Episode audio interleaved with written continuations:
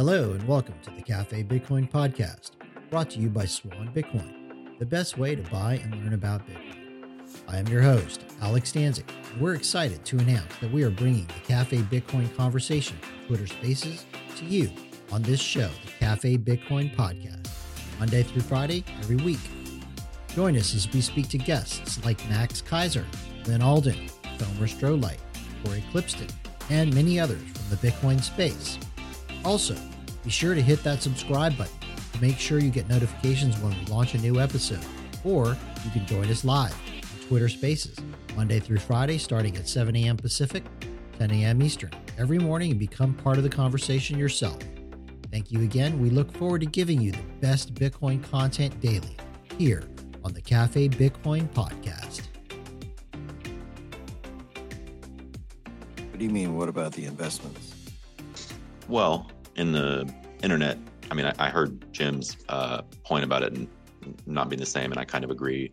But the if we're going to talk about you know pets.com and all that stuff, I mean, for those people or those big you know early investors, I mean, we always say in Bitcoin terms, like you know, you should have just you know supported Bitcoin. Like if you hadn't you know I don't know. I'm going down this, and I tend to agree with Jim on this. I can't even make the point because it doesn't make sense, really. Well, I'm not. I'm not suggesting that um, cryptos don't distract people. They do. But what I'm saying is, inevitably, it's not going to change anything. Is what I think. I think I agree with Peter. I'm in the same camp as Peter, where you know, in any new field, there's a bunch of speculation and there's a bunch of testing and there's a bunch of experimentation and there's a bunch of shit that would never was never actually meant to be anything. They're just kind of affinity scams. Um, I mean, just I think of the dot com boom, man. We had a website for every fucking thing you could imagine, and and most of them didn't do anything, but they sure got a lot of people to invest in those companies. And uh, now today, that's all kind of shaken out. I, I think we're going to see the same thing happening. I mean, uh, to me, it's already been happening. I mean, look, Bitcoin's got the largest network effect. It's unassailable.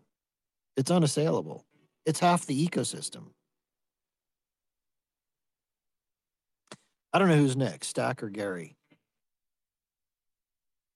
Go with Stack. Yeah. Yeah. Good morning, I, brother. Yeah, I just, I just, good morning. Can you hear me okay? We can hear you loud and clear. Go ahead. Okay, great. Yeah, I'm outside doing my morning jog. Um, I was uh, listening to the tone of his voice. While it may sound upbeat, hopeful, if you listen closer to the words, what I'm taking away from that is they're scared shitless. They realize Yes. there's a lot of technology there that they're never going to be able to put a regulatory framework around, and they're not going to be able to stop it as much as they want to. And I'm just thinking he may come out sounding upbeat, but I think they're really scared and they know that they can't stop it. That's all I want to say. Yeah, and uh, and and I didn't ask. uh To be clear, I didn't ask Jacob to play the clip to say that the chairman of the CFTC is somehow like on board with all this. I wasn't saying that. What I was saying is he was just talking about the adoption curve or the, Oh, the- yeah, the yeah. pace And- of adoption. Yeah, and I didn't take that from what you were saying. I mean, I didn't take that away. I didn't want to imply that. It's just that you know, his tone is the noise and his words are the signal. That's, I guess that's what best way All right, cool. Uh, Gary, I think this is the first time you've been up here, unless I'm mistaken. Good morning. Good morning. Yeah, no, thanks. Thanks for having me. I appreciate it. Um, I I, I- think that's you know opening opening things up to to crypto in general, right? Even though it's not Bitcoin, what that does is it gives a lot of these traditional people, and I say traditional. My my sister in law is a traditional uh, financial advisor, even in in the traditional markets. Like they're very very risk averse and they won't touch anything. But what I think the more that this crypto is talked about and the more that it becomes common right and we all know that bitcoin is is the way but nobody is even interested in looking at it because it's not regulated it's not approved and so what i think that the more of these well i think Bad more of these talking heads are gonna are gonna let these normies uh, you know give them permission quote unquote to go research it and they will come to their own conclusions now that they they feel that the authorities have given them to them which I know is not necessarily along with the ethos, but I think it's going to open up a lot of eyes that have previously been closed because they didn't have the quote unquote permission to look into it.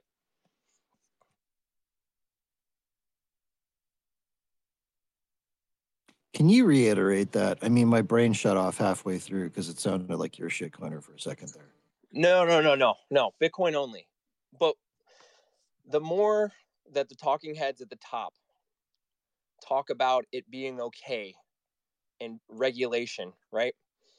The more the normies that will not step foot outside of the square box that they have outlined for them are going to start looking into crypto, right? And when they finally get to the If point, I understand what you're saying, what if I understand what you're saying is that using the word crypto or talking about crypto is a good thing somehow because it gets normies interested. No, well, when you're a regulatory body, I think it gets people interested and eventually they will come to Bitcoin and come to the realization that we all have come to that Bitcoin is is really the true revolution here and that all these other crypto I don't know. I don't know if I agree with that. You don't need to use the word crypto. You don't need to promote it that way to get people interested. That has nothing to do with it, in my opinion. Appreciate you coming up though. Jim, Yeah, go ahead. Yeah, um, I actually somewhat agree with Gary. There's a lot of people that wait for authority to tell them what to do. But um, my But do you my have pure- to use the word crypto? I'm not. No, of course not. No, no. This Okay. that's the part I'm taking.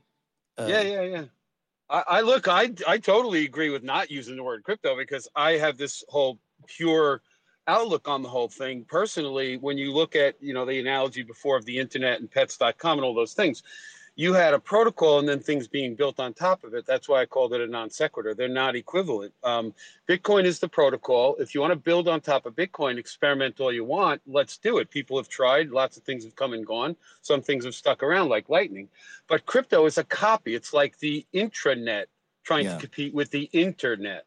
And Yeah. um, and so That's a fair point. The, the worst the worst part about all this the intranet versus the internet is irrelevant to most people's lives but money is not. Everybody cares about money. And because we now have found the best money the world has ever seen every bit of effort that that points somebody in a different direction and slows down their ability to grasp that hurts them until they get it so every single Yeah. talk about crypto every bit of it every investment in a crypto company every single bit of it is fucking people over by slowing their education and distracting them until the day they get it and that's the part that pisses me off to Yeah, no end you're, you're, you you make you're reminding me of Corey right now. this is Corey's approach. He's like, screw them all.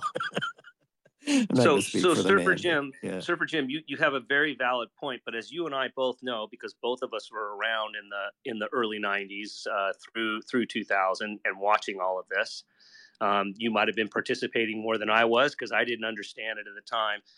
As I recall, there was lots of companies who were doing exactly what you're talking about. They they were looking at the internet and they were like, "Oh no, we can't control that. We have to make an intranet." And that's what they were trying to do and all of that went away and it didn't slow the my point was it didn't slow the adoption of the internet once it achieved a certain mass um, there was no stopping that thing and it was Well, the that's a fair- technology of course that's yeah, a fair and, and, point And what we were getting at is that like eventually the market will work it out. Like the market's going to figure out what the deal is. I- And I uh, just agree like with it both has of with you. everything else. Right. I agree with both of you. In the end, the market will figure it out. Um, I would argue that it, there's a chance intranets did slow the adoption, but I don't think most people were hurt by it in any significant way. Whereas when you are slowed from adopting the best money you could ever have, you are hurt by that, period. It's a totally different, it's just a non sequitur. Bitcoin is in a league of its own, and it's almost impossible to analogize it against anything else that Yeah, you similar. you know that. You understand that. Right? But but a lot of people don't. And and it's just that Mount Stupid thing. People have to climb Mount Stupid. And and everybody has their own pathway. Some people some people do it much faster than others. Other people spend a lot of freaking time, you know, going up the back s- stretch of Mountain Stupid and then falling down and then trying to go up a different way and then they fall down. And then like want to go up through the freaking forested part and then they fall down. Then they go right up the freaking canyon valley where there's a fucking avalanche coming down on top of them. And you know, they figure it out eventually. And and not only do they figure it out eventually, but they start telling their friends that they've figured out. And when enough people say, "Look, this thing over here doesn't work," a bunch of the other people, the the people who haven't really looked at it yet, um, they don't even bother to look at that anymore because they've seen so many of their friends getting wrecked by it. It's that one way ratchet effect thing that that Beauty on was talking about yesterday. It's like once you get it, you can't unget it. And and slowly but surely people get it. The number of people who get it continues to grow. Every single day new people are getting it. And that's the amazing part about it. It's like the Borg, you know, it's like Peter used to talk about. It's like it's it's like once you get it, you ain't going back. And um, the number of people keeps continuing to grow. I don't see what's going to stop that. I, I, guess back back to the I guess the point, and maybe I can articulate it a little bit better, is people aren't even interested in climbing Mount Stupid right now, or even looking into Bitcoin right now. And so, you know, back to what Surfer Jim was saying, the authority to let people look into this. Ideally, we can guide them to Bitcoin right? Like I talked to my sister I was like, hey, do you, do you care to learn about Bitcoin? She's like, oh, we, we don't even, I'm not even interested. Like zero interest, zero intellectual intellectual curiosity. All right. Well, you, you can't blanket statement and say things like everyone because it's just not accurate. Like maybe that's your experience. It's not my experience. Like I'm talking to, well, obviously I'm in a position where I see a lot of it, but I'm talking to people every day who are coming into the space. So it depends, I guess. I want to uh, say good morning to Jeff Ross and Neil Jacobs. Good morning, both of you guys. Hi, thanks for having me. Um, any other thoughts anybody want to finish up with before we move on to the next topic in regards to adoption? I, I personally feel like we're right on the threshold. We're on the threshold, guys, of of that period of time where it, it there it reaches all things like like, like this. I, when I mean like this, I mean technology changes, reaches a point of critical mass, and then it kind of just goes straight up. Yeah, I would say one of the indications of that, it seems like the shitcoiners are just getting louder because they're more desperate, right? They realize like maybe the jig is up. I hope not, or I hope so, but you know we see this we happened four years ago happened again so who knows what's going to happen in a couple years if they're going to make a comeback or not well shit's getting serious reason being you know we were talking about a little bit ago i forget it was the name of the gentleman that i think it was stacking stacking was saying that um the chairman of the cftc sounded a little desperate a little scared right Here's an interesting headline 74% of public agencies feel under equipped for crypto investigations. Law enforcement and regulatory agencies investigating cryptocurrency related incidents need better data, training, uh, and private partnerships because they don't know what the hell they're doing, according to a survey conducted by Chainalysis. Pretty interesting stuff. I, I suspected something like this was the case.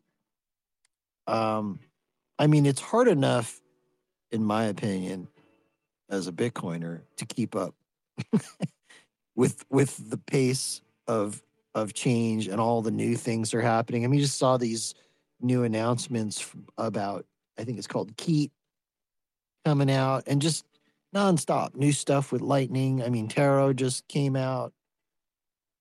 So how do how do government agencies keep up with this stuff when they're when they have other things they have to be doing, et cetera? So they're they're starting to create dedicated task forces, but they're so far behind the curve on this thing. They're so far behind the eight ball. Well, I think they're going to stay behind the eight ball because the talent is not going into government. The talent is seeing the opt out in Bitcoin and, and is flowing into Bitcoin. And yeah. so the government's not going to keep up because they won't be able to retain talent. They never they've never been good at retaining talent. It's a bit of a gray matter train, right?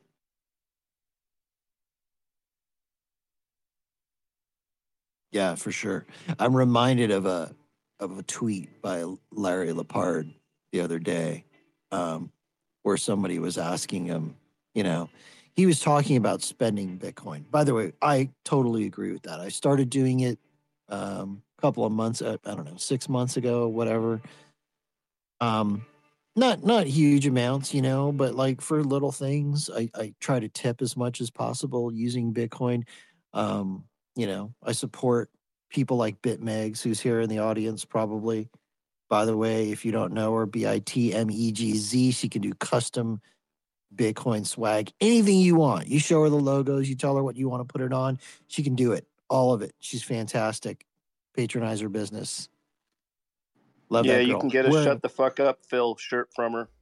right. That's where you got that one. I do want to. I want to throw this out too. Uh, Chris from Bitcoin Magazine. We're all on a on a basketball team in our town. She made us custom jerseys for uh, our basketball team too.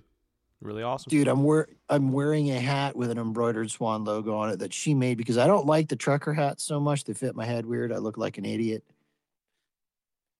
Like these hats much better. She she custom man. She's I was like, hey, can you do these hats? She's like, yeah, we can do these hats. Awesome. I don't know how I got off on that tangent, but love bit love BitMegz.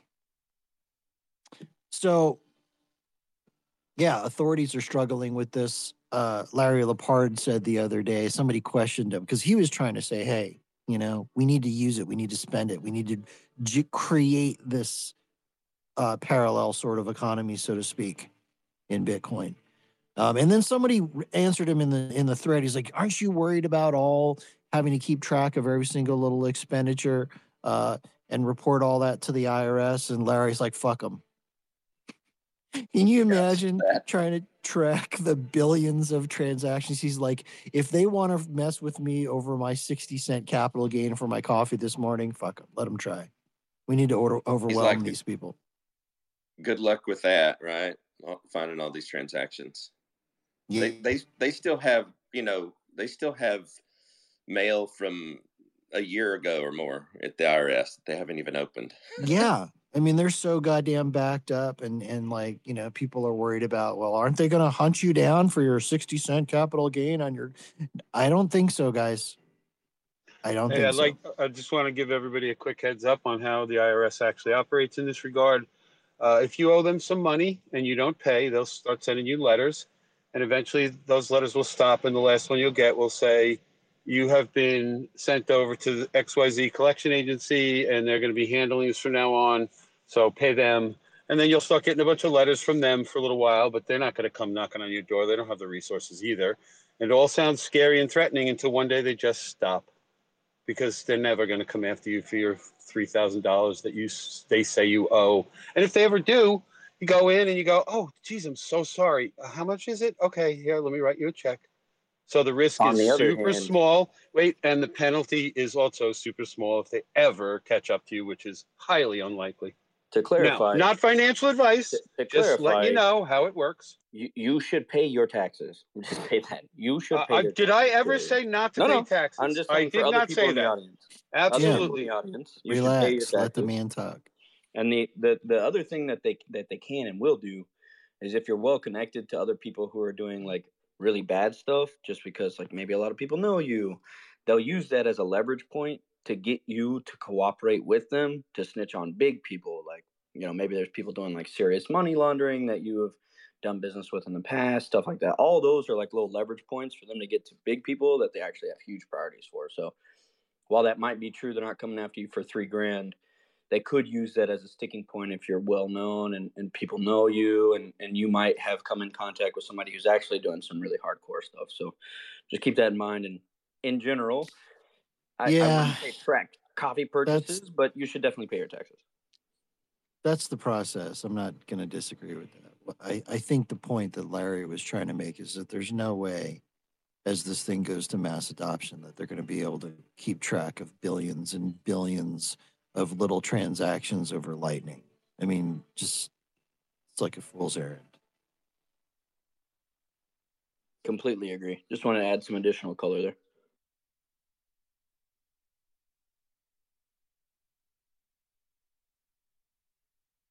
All right, let's switch gears then. Something else. Doesn't look like uh, Russia's going to be turning the gas back on to Europe. So this just came out in the Wall Street Journal. Russia is going to cut Europe's gas flow via Nord Stream to 20%. They're blaming problems with the turbine I don't think anybody actually believes that at this point. There's the, the German e- economy ministry says, well, according to them anyway, that there's no technical reason for a reduction. Western leaders are preparing for the possibility that Russian natural gas flows through the key Nord Stream pipeline may not return to full levels. No kidding. I wonder. It's interesting timing too because um, a large exporter of LNG is Texas, and two plants are down in Texas. So there's a surplus in the states that is not being able to be exported. So the price here at home is relatively flat. It was much higher, but because we can't export, and now given this interesting timing, uh, it's fascinating to see the world's energy commodity be used as a weapon, no doubt. Yeah, it's also true that um, this could have impacts on global supply chains again, you know, towards wintertime when Germany's not able to produce what they produce in their, you know, their contribution, if you will, to global supply chain. So I wouldn't be surprised if we don't have more, you know, issues again or piling on. It's just uh, another marker signpost in decentralization, in my view with countries sort of uh, disconnecting from each other. It used to be this massively interconnected global economy, still is to a large degree, obviously. But I just saw that China is is investing heavily in basic chip manufacturing now onshore. Yeah, that's going to be an interesting one. Those guys have tons of skilled, highly skilled labor, but the the real linchpin right now is ASML makes all the machines, uh, and they refuse to sell them to China or any other sanctioned country. So they're going to have to develop their own machines to do any competitive process nodes. That stuff's going to take time, but when it does happen, that stuff's going to be extremely fascinating to see how that plays out. Who makes the machines? Uh, ASML. Uh, I think they're a Dutch company. They make all the machines for TSMC and Samsung for the really high level process nodes.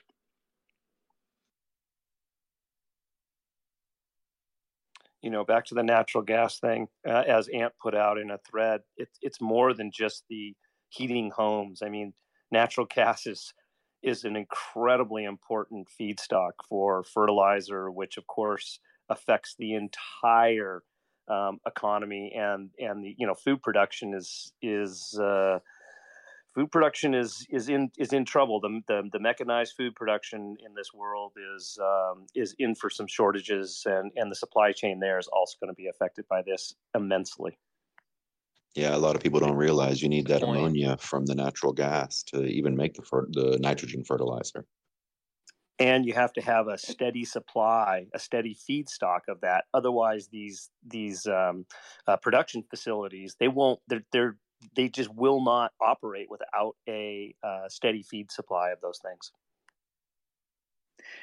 Peter, and I don't know if you have any more insight into the LNG plant that exploded a couple months ago in Louisiana, and I understand there was another one around the Texas Panhandle. Uh, the the plant, uh, the facility in Louisiana, exported a lot of LNG to Germany and Europe, and obviously um, that could uh, impact us here because while we weren't exporting the LNG overseas, we were able to use it domestically. And so we could actually get pinched once that operation is up and running again here in the States as they start exporting the LNG back over to Europe. So I'm curious if you guys have any insight as to those facilities here that have, and that's excluding, by the way, the 90 something food production facilities that have caught on fire, been bombed, or slammed with uh, prop airplanes. Um, and then also how that nitrogen issue is going to um, uh, be expounded by the new Trudeau fertilizer plan up in Canada. And I think all of this stuff kind of ties together and might create a, a perfect storm here in, in the rest what is the, the Trudeau fertilizer plan? Haven't heard of that. Basically, the basically the uh, uh, the and someone please hop in with more knowledge. But uh, he's going to put on blackface regarding nitrogen and he's going to do his little dance, and then that that's what the plan is. It's a it's a thirty percent fertilizer reduction plan that ties into ESG standards with respect to like nitrogen in the soil. Um, and it's very similar to what happened in the Netherlands and uh, was the catalyst for all those Dutch farming protests. Got that it. just happened a few days ago, Alex. Yeah, that's these- interesting. So I can only I don't know about the Louisiana plant. I just know about the Freeport plant in Texas. It's just like an hour drive from here. That plant specifically is um, so for those of you who don't know, nat gas basically gun, runs through like a giant compressor to turn it into LNG, and that's what they export on ships. This plant in Freeport accounted for 20% of the total U.S. export capacity, which is about 5% of the global uh, capacity. So that being shut down is a huge problem for other. And thank you. Marshall. That was the one I was trying to reference. Yeah, I don't know about. Uh, I think there was another one. There's also another one coming up for EPA shut in. I think in October. They try to tell people that the companies tried to basically say like, "Hey, we shouldn't be shut in." Whatever remains to be seen whether or not that's going to happen. I think they make a decision in August and then have 90 days to comply. So just because it's an older one, so if that doesn't go well, the Is Freeport one- shut in permanent? yeah, because it's old and doesn't meet uh, air quality standards, that kind of stuff. So that may or may not be shut in. Didn't the Supreme Court just rule that that um, the the EPA cannot make businesses shut down because of this stuff? Yeah, not sure. I just know that specific place has been a hot topic of debate. Um, but yeah, a big thing with the Laporte or the the Freeport place is it's I mean it's huge. It's 13 they do like 14 15 billion a year or something. It's it's, it's massive. Uh, should come back online in September, but they had a huge like vapor explosion and and so assuming that one does come back on, you'll see the excess capacity kind of bleed back out. And I was just looking at the futures market; they're already kind of pricing that in. So the price of net gas past September is like over ten bucks as far as the futures market goes. So, um, And Marshall, correct me if I'm I'll wrong, to- isn't most of the isn't most of the nat gas in the United States flared? yeah, a lot of it is not tapped into a pipeline. So, in Texas specifically, a lot of the nat gas comes from an offshoot of oil, and so it's not it's just not piped into anything. So there is a ton of stranded nat gas that's just flared off.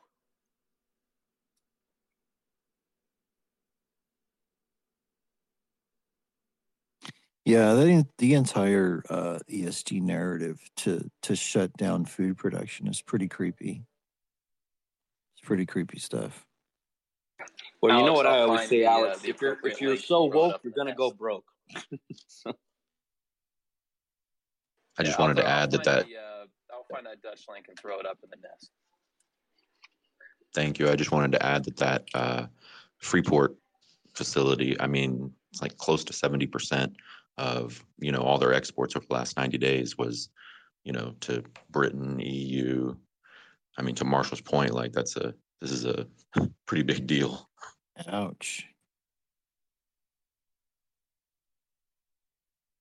But they still don't really have like a cause that they've published. Yeah, I was just looking that that quote unquote cause up, and it just kind of vaguely said some kind of vapor leak that caused a fire in the middle of the plant, which is that doesn't really match OSHA guidelines for what should have happened. So I think technically it's underway investigation still, which is uh, And like I said, Odd. there's been there's been ninety something um, food production facilities in Well, before 2022 before alone. we go into that, let let's let's keep digging here a little bit. Um, does anybody know uh, what the estimates are on how long the plant will be offline? yeah, they're saying it'll come back up in mid September. So whether or not that happens, TBD. So two months, month and a half. Mm-hmm. Just in time for increased prices as uh, winter is starting to uh, be on the horizon. Isn't Yeah, that that's what coincidence? thinking. That's what I was thinking. You know, as soon as uh, Ant said that it was surpri- it supplied mostly Europe, I was thinking, man, there are no coincidences. So, I mean, this is something that Jim Rickards taught me. He he's worked closely with the U.S. intelligence community, and and one of the like key tenets of intelligence analysis is there are no there are no coincidences.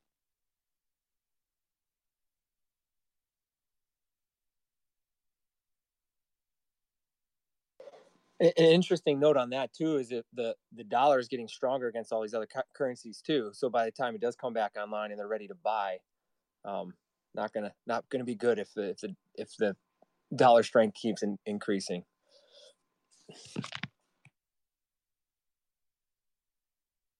And then, wow, what a yeah, they bizarre, don't care about that. They just print more money. They, they don't they don't give a shit about that.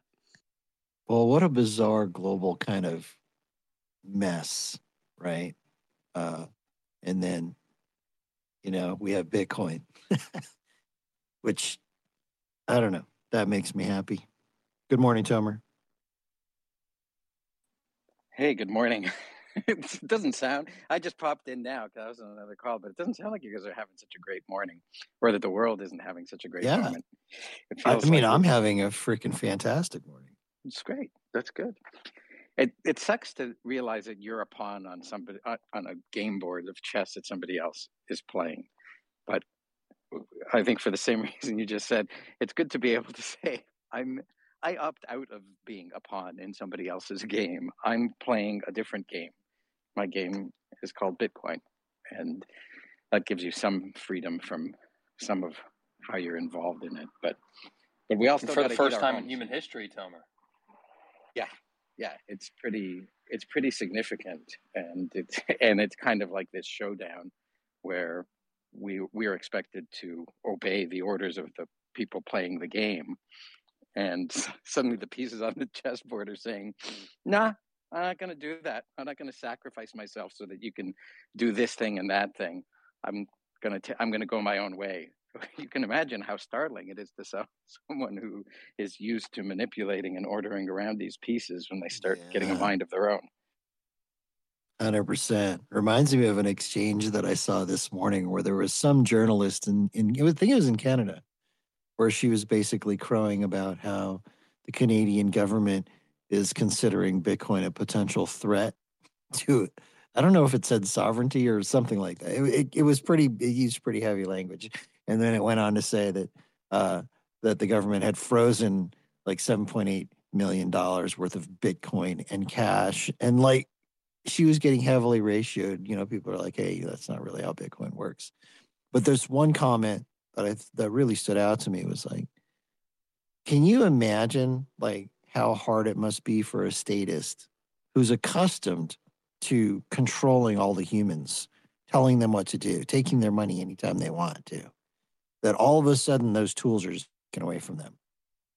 It's like, yeah, you can't do that anymore. Well, this is not the first time that that's happened in history, but this is kind of the first time that it's happened in history that violence hasn't been the answer in either direction, right? Like in the past, when people have said no, they've had to resort to violence, or when the government has said yes, they've resorted to violence. And the thing with Bitcoin is it is this nonviolent approach. It's like, I'm doing Bitcoin. Right. Then it doesn't take, I don't have to be violent to do Bitcoin. I can send you Satoshis and you can send them to me and we can play this game all we want. And there's no violence. The only energy that's being used is not force projection in a violent manner to destroy somebody else's thing. It's the use of energy to reinforce and secure the state of the game uh, and to only allow legal moves in the game which is you can only spend Yeah. coins that you have. And so th- i think this is what's so profoundly revolutionary because it's hard to paint the other guy as a terrorist when all he's doing is playing a game of sending text messages back Yeah. and forth. Yeah, it's non it's non-violent resistance, right? It's the whole Yeah, but how, thing. how long is it before the violence that happens during the transition is blamed on Bitcoin? Yeah, maybe Sure, it will be, that's but will it happened. but will it matter though in the end? I don't know. No, it won't matter. But I mean, you know, it's just it's it's unfortunate that the, I I believe that's what's going to happen. Peter, well, I mean, you know, in the you know, at the, at the of peak of the, the Roman of Empire, these- when things were going wrong, they would hang the Christians and torture them in the streets, right, and blame a lot of the problems, some of them, if not a lot of them, from the debasement of money, on The, a Christ- scapegoat. the Christians weren't armed though. well, there are. There are I'll just leave it at that. I'm not going to say anything else. Tomer, what were you saying? So I was going to say, I think in the eyes of some uh, of the people who are used to playing the game with other people's lives, they will view uh, Bitcoin as the scape, not not even just the scapegoat, like to try to blame it. They will view it as this is the thing that led to all the problems. Everything was going just fine. We kept bailing out ourselves. We kept kicking the can down the road, and then suddenly the road ended, and it ended at the same time that Bitcoin showed up. So it's got to be the reason why the road ended, right? And for many of us, it's like, thank God Bitcoin showed up because they had kicked this can down as far down the road as it could possibly go, and it's come to a dead end, and it's just not sustainable anymore. We keep getting poorer and poorer. We've been in a long, dare I say the word recession, so long that it's so long that we might even call it a depression in real terms. Maybe since 1971, we haven't really seen our incomes grow in any significant way.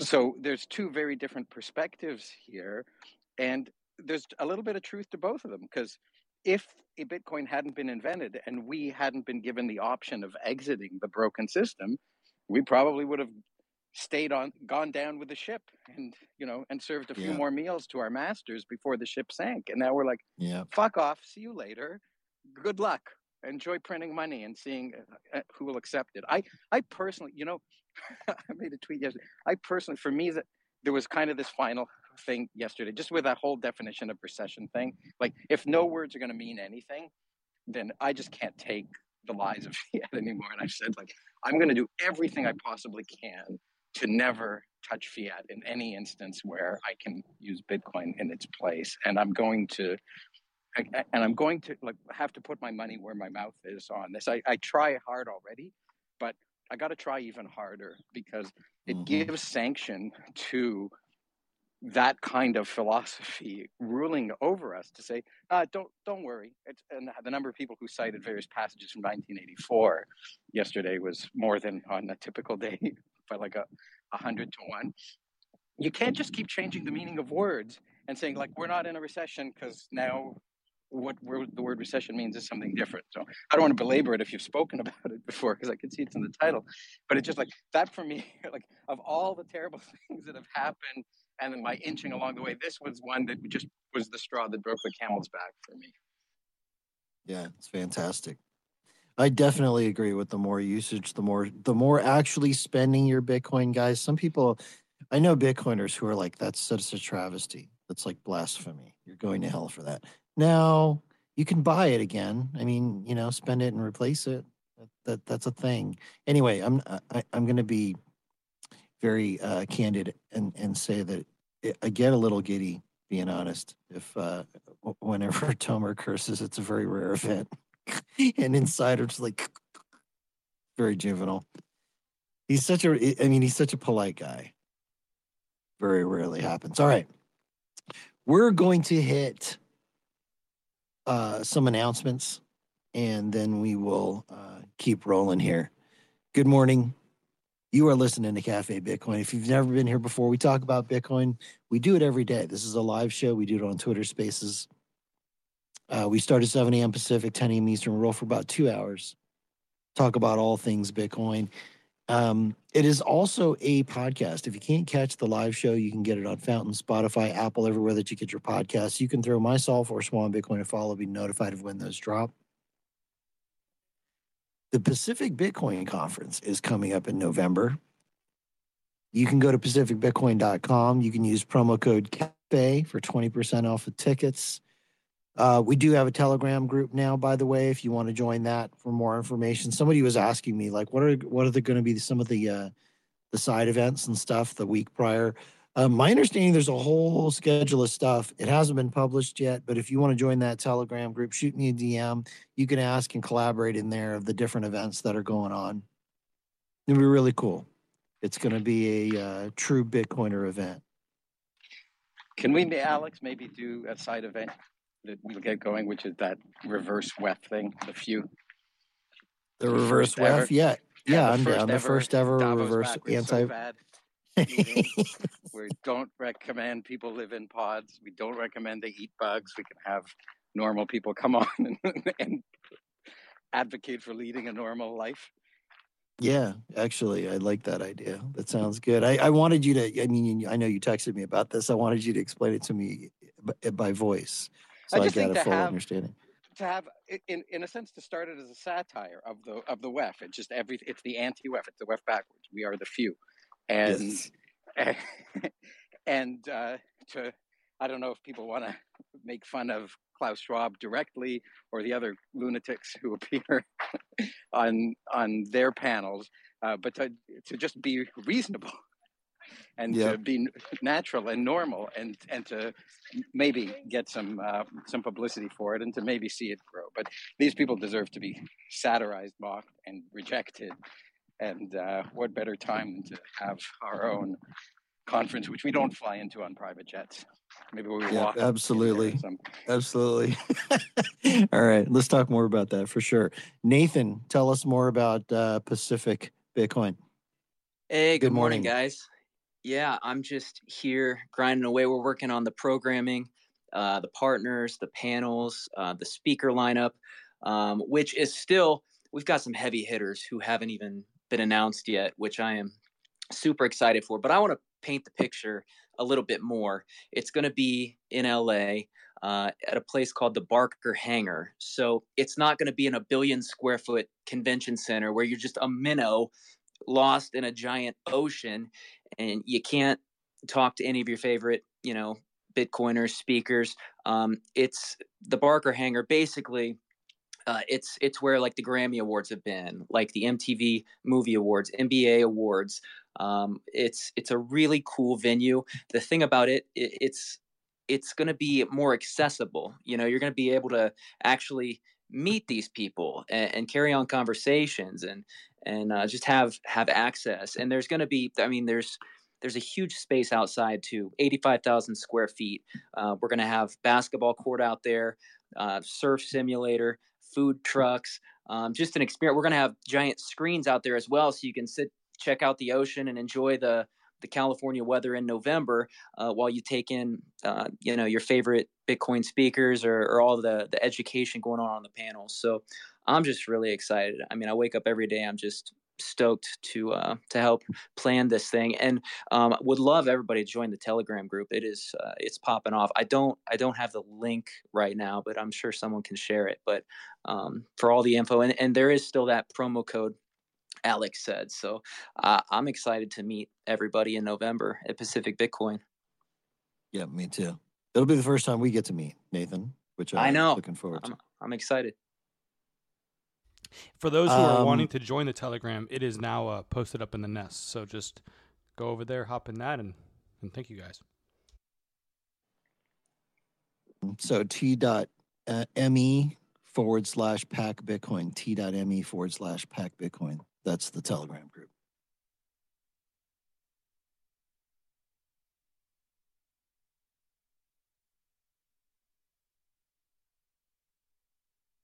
All right, so this is a an item that we've been talking about in this space uh, for some time, uh, in that we have anticipated that, well, I have anyway, uh, speculated, others have too, that at some time there was going to be uh, something was going to happen, like in in the regulatory space as far as all the shit coins were concerned. Gensler was um, talking about it basically all year last year, building up, you know, a, a sort of foundation, saying that most things are considered securities that are not Bitcoin. And uh, I have thought that for a long time that eventually something was going to be done. Didn't know what it was going to be, but at some point there would be some kind of enforcement actions or fines or whatever. And um, recently, Gensler said that they're really focused on the uh, the exchanges, and there's just been all this drama between the SEC and and FinCEN and CFTC and the various different regulatory agencies that are kind of I don't know if there's regular capture, regulatory capture going on, where there's special interests that that are kind of inserted their way into that, um, or whatever the case may be. But So it just came out today that the SEC is is launching an investigation into Coinbase, uh, saying that it ha- it may have illegally sold unregistered securities, and it's not just Coinbase. They're they're trying to go after Binance, but the problem with Binance for the SEC is, is that there's nowhere there's no there's no uh, entry vector to attack. Um, they're trying to go after Binance in the Philippines, saying that they've got an office there, but Binance is saying, yeah, we have no office there. Um, but they're, they're, I mean, they're they're getting after it. Um, I guess Binance is, has been offering many types of crypto products, including spot trading, et cetera, et cetera, et cetera. Um, we believe these products are in the, in the nature of securities, which under SEC rules may not be sold or offered for for distribution within the Philippines without a registration state. So they're trying to uh, go after if they can, but uh, I mean this thing with with Coinbase is a big deal. I think it marks an important point. Um, yeah, what do you guys think? It looks like the SEC is finally coming out punching. It's like they finally, after all these threats, you know, it was like a boxing match. There was all this posturing and talking and trash talking, and they're finally starting to take some action. They're pursuing individuals who did who committed insider trading. They're pursuing. Uh, they're they're making some progress in pursuing the issuers of coins which, which is the XRP case, which was kind of the first battle. And now they're going after the exchanges that are listing all of these unregistered securities and offering trading and generally acting as the exit liquidity providers of, of retail losers who are the exit liquidity for these guys. So we'll see we'll see where it goes, but it is a, it's definitely an offensive move. Well, and it's going to be interesting too to see all the fallout from all these other altcoin projects that are blatant securities that you know have had some lawyer convince them that they don't that they pass the Howey that they don't pass the Howey test and all these other things. So um the the precedent here beyond if if Coinbase does get look they're going to get fined no matter what. That's just what the SEC does. But assuming that there's actual an actionable item I think it's going to be a big precedent setting for everybody and everybody's platform who allows people to make securities. Like basically every other platform is either security or hosts securities, right? So that's interesting to see what kind of comes down the pipe after that, in my opinion. Well, they, their lawyers will be seeking to redefine what a security is in the same way that the White House is seeking to redefine what a recession is and so the Howey test will be challenged as obsolete or various words. And I think that's a good thing. You know, I, I think it is obsolete. I mean, this shit's from the 30s. You know, I'm, I'm not saying I'm in in favor of any of these altcoin projects, but at the same time, the securities laws are deprecated at best, and at worst, they're completely irrelevant.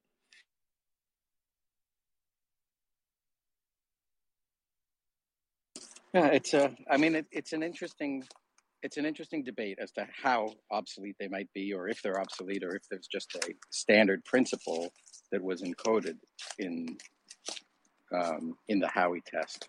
But I mean, a big a big discussion could certainly be had about that. Were there were there specific you know alts that were called out in there, and and I if there are, I wonder if Coinbase just cuts those and and you know just gets rid of them to avoid any headaches, uh, and then hopefully you see that list grow. Well, that, that's why Coinbase can't actually use that strategy because it's it's the thin edge of the wedge.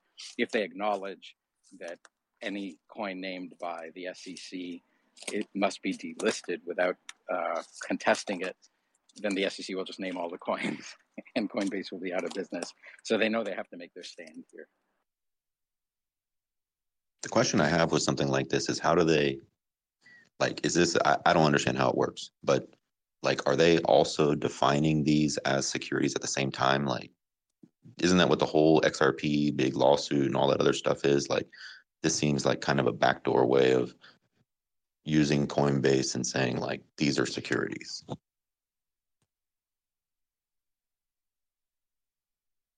Well i think this is this is an attempt to enforce their mandate on yet another front right? They have they have a number of potential fronts on which to fight this war, if you want to use that analogy.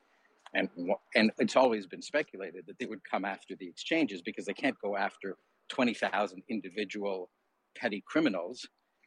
They need they need to tr- find a choke point where they can get a whole lot of them. And of course, the exchanges are where they all liquidate and monetize. So it's it's been a long time coming. I don't think anyone's surprised that this has come. If anything, it's surprising that it's taken this long.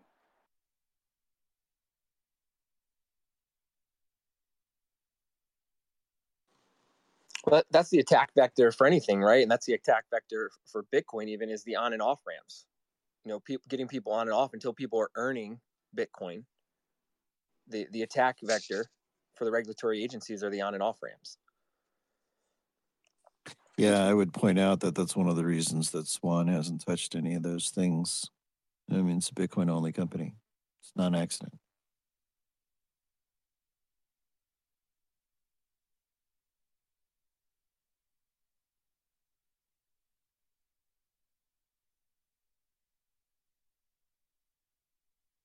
Needed to happen.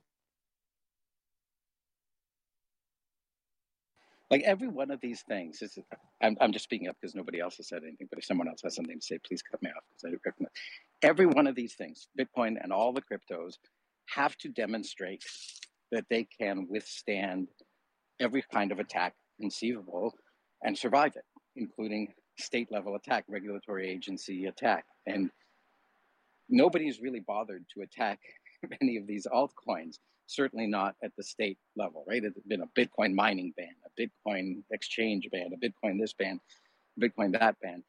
And now as as more and more individuals start to see, well, hold on a minute, there's been some pretty awful stuff perpetrated outside of Bitcoin. It's been Celsius and Luna and I could and I, I forget the names of Three Arrows Capital and just goes on and on, and all the coins that have gone to zero and all the rug pulls in DeFi. Maybe we should be attending some of our attention there. And are these things immune to state level attack? It seems very, very unlikely uh, that that they would be for a whole bunch of reasons, both technical and political. And so, at the end of the day, these things either exist solely at the pleasure of the state, or they don't exist if the state chooses for them not to which is not true of Bitcoin. Let me play devil's advocate here. In my opinion, I think you should be able to invest in whatever you want to. If you want to play the fucking casino, play the casino and just know what you're going to like. You, I mean, people gamble all the time. I think like less regulation is always better, in in my opinion. And this is just, you know, the government doing government things, and and I think in general that's that's not a good thing. No, I'm not a fan of altcoins, but uh, look, if you're dumb enough to fall for a scam, you should lose your money. That's just like the capitalistic way, right?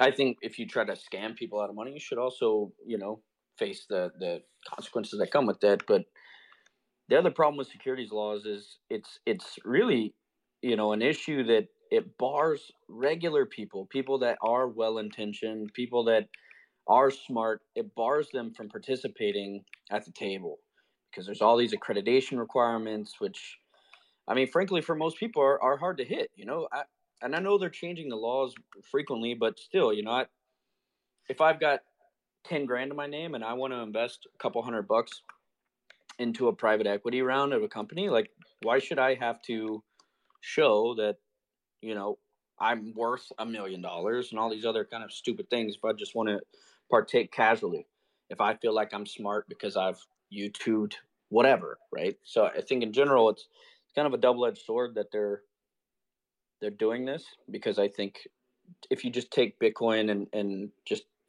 shitcoins in general out of the picture, it's it's not a good thing that they are telling people what they can and can't put their money in because I see it as a barrier to entry, which is BS.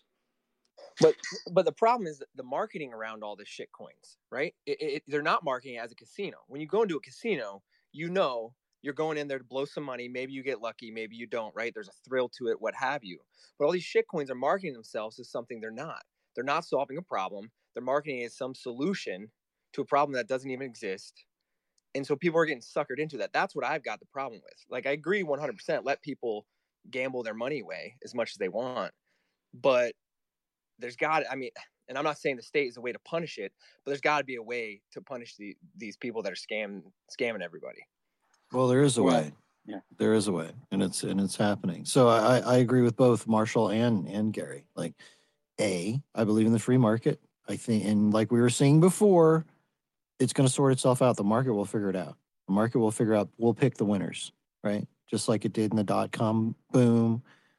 There's going to be winners. The market's going to pick them. I think it's already obvious who the winner is. However, you know, that's all right. But at the same time, somebody breaks the law, somebody does something where they're literally defrauding people of money. There are uh, means of going about making sure that that gets taken care of. No word about yeah. it.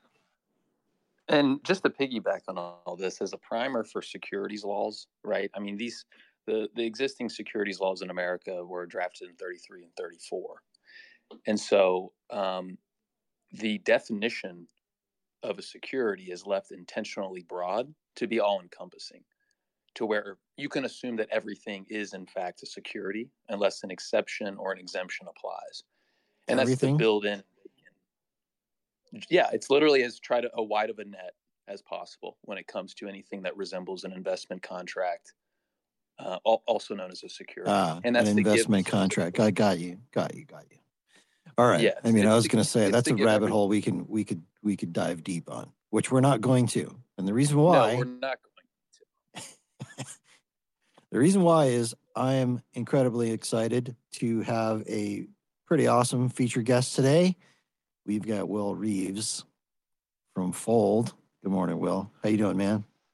Good morning, Alex. Good morning, Cafe Bitcoin. Good to be here. I'm glad you could make it and welcome. Uh, I am a Fold user, been using it for a while. Uh, so I'm pretty excited to dig into this conversation. I know a lot of people in here are. For people who aren't, well, you're going to hear about it. And in my opinion, it's pretty cool. I like it. Um, Will, this is the first time I think I've had a chance to, if I recall correctly, I think this first time we've we've had a chance to have you up here.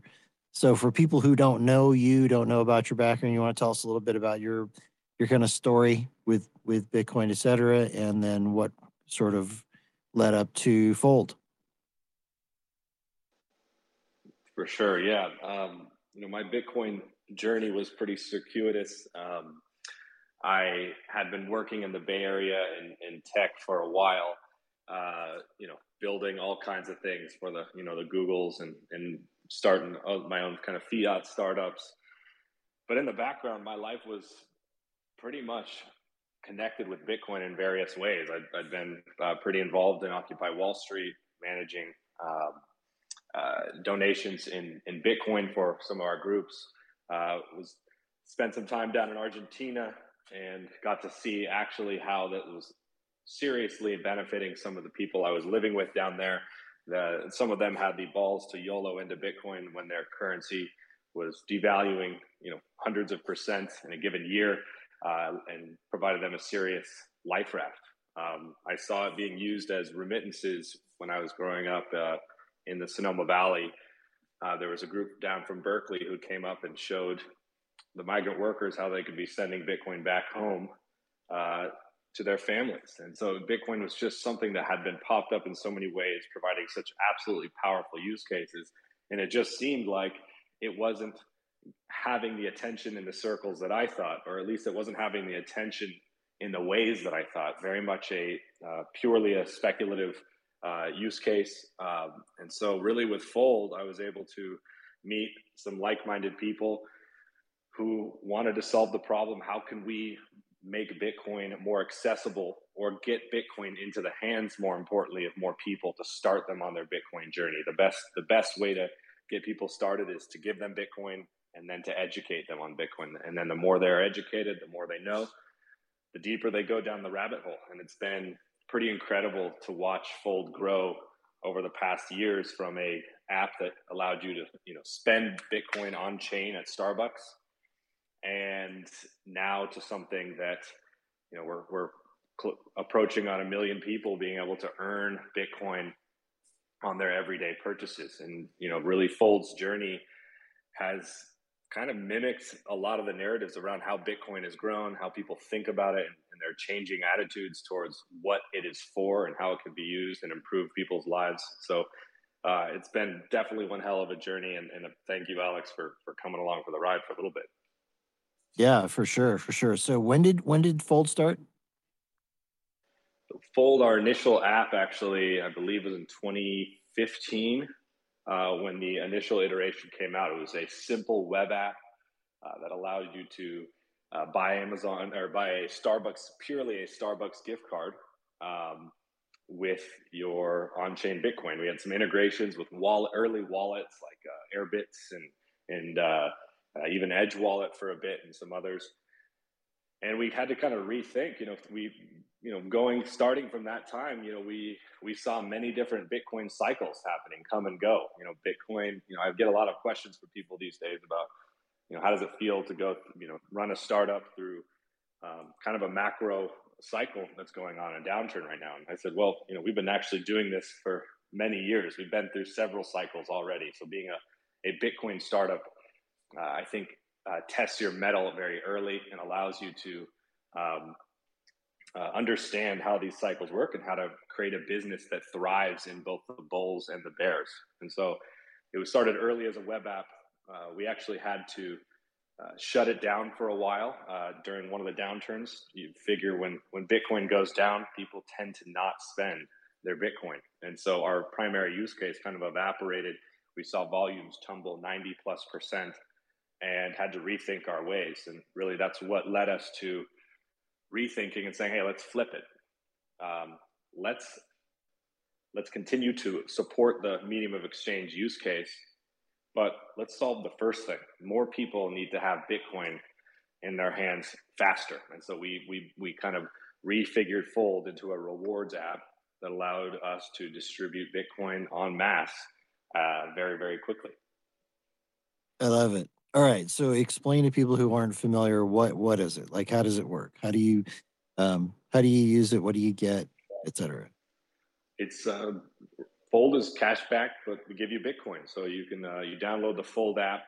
You can add a deb your own debit card, or your own credit card, or your own Lightning wallet, and you can buy essentially vouchers or cash, uh, branded cash from various stores, gift cards, and you'll earn a percentage back in Bitcoin. So you know, Amazon, uh, Uber, Starbucks, uh, DoorDash, you name it. Some of these is, you know, up to 10, 15%. So it's, it's pretty hefty. You'll, one of my favorite things that we see is people will come to us and say, Hey, this, uh, this, uh, pair of golf clubs I bought a couple years ago now paid for itself with the increase in Bitcoin's, uh, value. And so one of our mottos is everything you buy will eventually be free. And so we started with just a simple rewards app. Buy gift cards, earn cash back, uh, whether you're spending with Lightning or with fiat. And that kind of led us to, hey, let's take this to the next level, which we uh, launched a debit card with a related checking account that allowed you to earn cash back on everything you do and everywhere you spend. And so now we have thousands of people earning Bitcoin on everything from their coffee all the way on up to their mortgage payments, which is uh, taking a lot of sats off the table every single day. Fold is I love it. a 24 7 buyer of sats, regardless I love it. I'm very enthusiastic about this concept, man. I love it.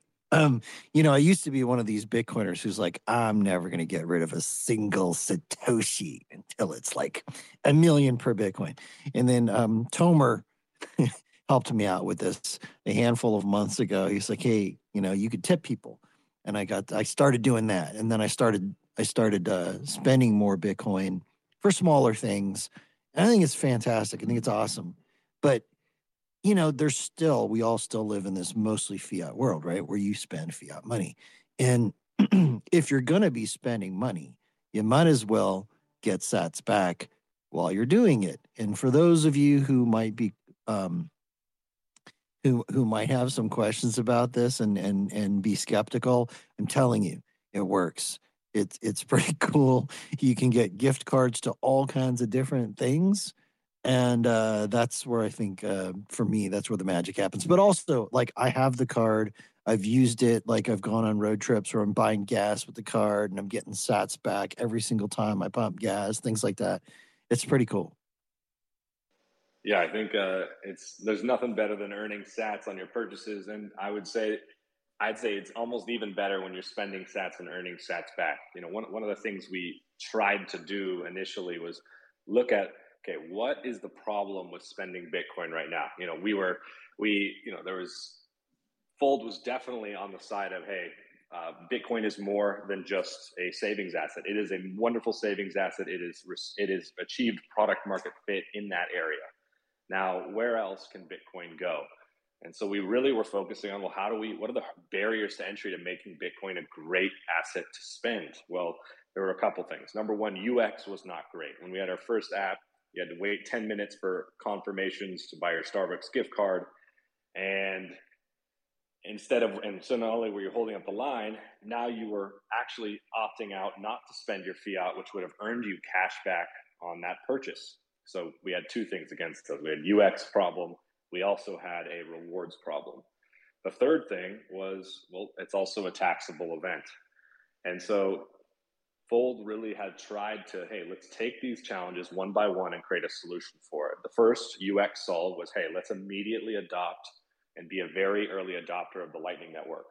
And so we created an experimental website called ln.pizza to say, hey, we can create a, a far superior checkout experience based on the Lightning Network than even a credit card or a debit card can solve. Number one, it's faster. Number two, there's no exchange of personal information. Uh, and number three, the merchant has no counterparty risk, there's no fraud risk. That's excellent 10x improvement in user experience. The second was rewards. Well, hey, if I'm taking the time to actually spend my Bitcoin, I should be rewarded because merchants are saving on processing, they're saving on fraud, anti-fraud. And so what should happen is I should be as the merchant, as the consumer rewarded for making that purchase. And, and merchants should incentivize me to do that. And so we were uh, the first to add rewards to Bitcoin purchases. So you would spend on your Bitcoin and earn that back. So again, we, we shorten the gap between that question of why should I spend my spend my Bitcoin. Now the other one is a little bit harder of the taxable event. You know, there's a couple solutions for it, uh, but there's really no non-custodial solution for it. You cannot actually ever spend your Bitcoin and escape a taxable event. That's just not something that happens yet. Um, but there are some clever solutions out there right now, and also I think just today we saw another bill hit the uh, hit the um, being proposed that would have a de minimis exemption that would further close this gap, and I think that's the last remaining linchpin to totally obliterating the argument of why why you shouldn't be spending your Sats and why you shouldn't be living on a hundred percent Bitcoin standard.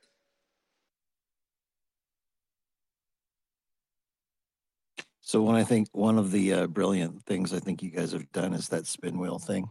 That's pretty smart. it's it, it is one of the surpri- most surprising things. You know, we also know and have learned from the the world of uh, you know fiat and um, that an important thing is to enter into people's muscle memory to enter into create a social phenomenon.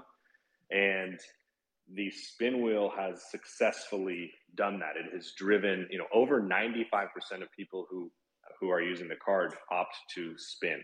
And that spin alone has been responsible for bringing in and increasing our referral rates bringing in more and more people because people are like what the hell are you doing yeah and it's great it brings more people in, whether you're at the checkout line of the grocery store or you're doing it with your family. It creates a ritual around Bitcoin, and that we, it's we naturally viral too. And like like it starts conversations. Like I, I can't tell you the number of times where like I'll buy something with a card right, and then I'm like I'm on the app spinning, and my girl is like, "What the hell are you doing?" I'm like, "I'm spinning."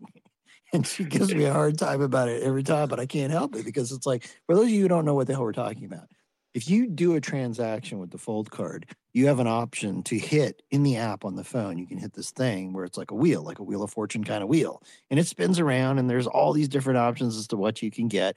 But some of the options are pretty cool. You can get like sometimes it's one percent, sometimes it's 0.25 percent back in sats. You could win an entire Bitcoin. And then, then, I mean, for me, that's why I'm spinning. I'm like, she's like, why do you keep doing that? I'm like, because I want to win the Bitcoin, damn it. I mean, my, my favorite thing was uh, we got someone writing in to us saying, "Hey, has anyone actually ever won that Bitcoin?" And we responded saying, "Yeah, you know, 15 people had at that time." And then we get another winner about a couple weeks later, and that same guy writes back and he says, "Wow, my friend just won the Bitcoin. I believe you guys now." And he showed me the Yeah. on-chain transaction. So it's it, it Well, really is a thing. You guys have given away, I guess, something like 202 Bitcoin so far. Yeah, that thing is actually very much undercounting. It's only actually we, we looked at that the other day. Someone's like, "Someone check that," and it's only accounting for a portion of the rewards going out. You know, Fold is is on a sat per second basis is a buyer of Bitcoin and is constantly churning out to our new users. And you know, the, the best part is is in, usage increases. Remember when I said our first application actually went in the bear markets, the usage went down by 90%. It was devastating for a business. Our our business has been increasing 30% month over month the last two months in in since this bear market has started. And so you can see that number one, it's a it's a reflection of how ed, that our user base is becoming more and more educated. That Bitcoiners who are around and who who who have been around just a little bit and have learned about this asset at all know that downturns and bear markets are the best time to be a Bitcoiner ever. These are the these are the times that create massive stacks that completely change the opportunity that you had and gives a lot of people a great window to to to get their foot in the door. It's also when you figure out whether you have a real company or not, right? That's great. I think it's a great thing. I think it's good all around.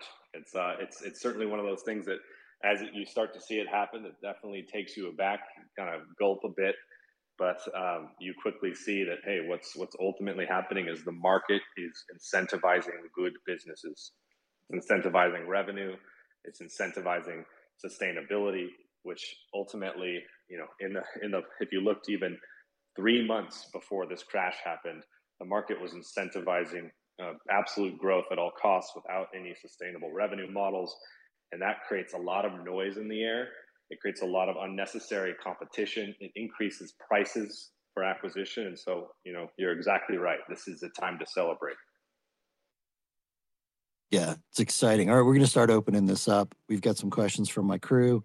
Um, and um, if you're in the audience, anybody on the panel, you're welcome to ask questions. If in the audience you want to come up and ask a question, uh, request to come up, we'll bring you up. You can ask your question. You can also ask a question in chat um, in our Telegram group. It's t.me forward slash Cafe Bitcoin Club. That's t.me forward slash Cafe Bitcoin Club. Check that out. Put your question in there if you want to. Um, and uh, we'll dig in further. I know a bunch of people probably have some questions for you. Will, let's start with Shane. I think Shane, you had your hand up first. Yeah. Hey, good morning. Thanks for being on. Uh, first of all, I'll just say I love the app. My uh, youngest daughter, you know, is always like, "Did you spin the wheel today?" You know, sometimes she wants to spin it and all that. So, you know, it's really cool. Um, question: I have a question that's very specific. You know, I do use the the app. I know, like for Amazon, for example, there's two options, and I'm still learning how to use this. There's one that says, um, you know, I guess just Amazon, and another one says Fold card is one of those where you, if you where the where it says card, I guess that's if you use uh, it and put it on like the debit card or whatever, and then have that and use that as payment. That's I don't exactly understand. right. Okay. Yeah, that's that's exactly right. Uh, to be honest, it's just a, a, a poor UX quirk at, that we have that we probably could improve. But really, what it is, it's a because there's a totally separate thing with you. If you haven't, for people who don't know, if you have the Fold debit card, uh, you get five percent guaranteed back at Amazon on their gift cards, and then you get to spin on top of that. And so that's a totally separate option. Now, if you're spending Yeah. with Lightning or anything else, you you use that other option. I believe it's 1.5 right now. I think. Yeah. What? Yeah. Yeah. One other thing I just want to comment on, and that that makes it really clear on that. Um, just you know, like Alex, uh, uh, I actually had not really used it much for you know putting money on a debit card, but I used it exactly for the same thing that Alex was talking about when we were traveling to get get gas, and it's actually kind of fun. You know, you immediately get a notification, hey, you can spin the wheel, and you get you know extra spins. And I actually I think had one or two, and so I didn't. I'm like, I'm gonna go for it. I'm gonna see if I get something better. You know, so I, I, I spun again. So do you know what's like, hilarious about like the spinning gambling? wheel? It's gambling. You know what's gambling in a way. hilarious? Exactly. I was just gonna say, like, my, my girl is like, you know, that's like a marketing gimmick, right? I'm like, yeah, I know, but it's awesome.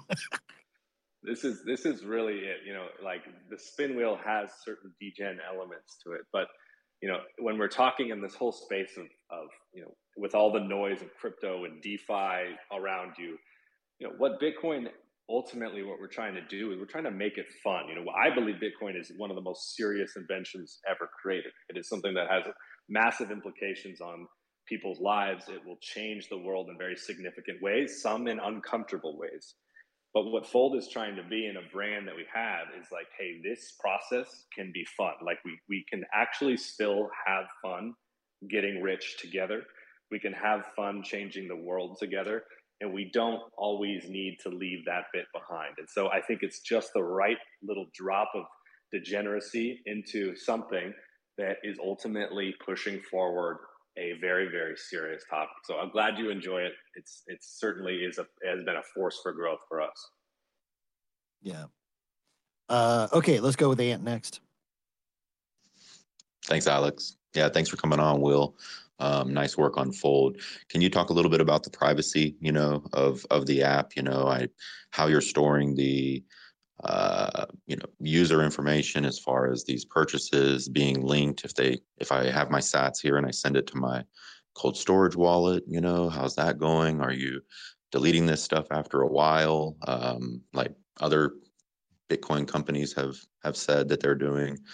Um, and then also, uh, can you talk a little bit about uh, the camera features or functionality on this metaverse app where you know you're like kind of you know using this AR system on your phone? Um you know yeah what's your privacy like over there? Like what's your focus? How's it work Yeah, we we're firm believers in what I think. You know, one of the things about being a Bitcoin company is to not just you're not just slapping Bitcoin onto something and now you're a Bitcoin company. I think from the ground up, you have to think how what service you're offering and how you're doing that. And so Fold takes that pretty seriously. And the way that we have chosen to do it is Bitcoin is voluntary. Bitcoin is opt-in. And so every single thing you do in Fold, you have the you have the choice to kind of gauge how much privacy you want. If you want to go for the most privacy, what you're going to end up doing is, as you should, is you should be uh, downloading the app and you're a Fold Lightning user, which I believe you just need an email address, spin up a Proton email, and you can start spending there. Nothing is tracked. Um, there is zero information about where this where uh, payments are coming from, uh, where where you're using that gift card. We have no idea. It's actually one of the the best privacy hacks out there, and to kind of get out of the kind of modern point of sale system because it breaks. It doesn't carry a chain of data across the different payment methods. You're spending your sats, that's coming to fold. We just see that the the payment come through. You're then given a gift card that is not attached to you. From there, you can go spend at a merchant. That merchant does not know that that gift card is yours unless you have an account with them and you're loading it into your account.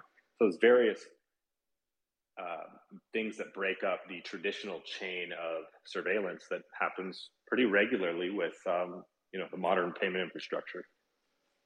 The second is, hey, let's. I just want to bring my own debit card. I just want to have a uh, Proton email, but I want to spend fiat. I don't want to spend my Sats.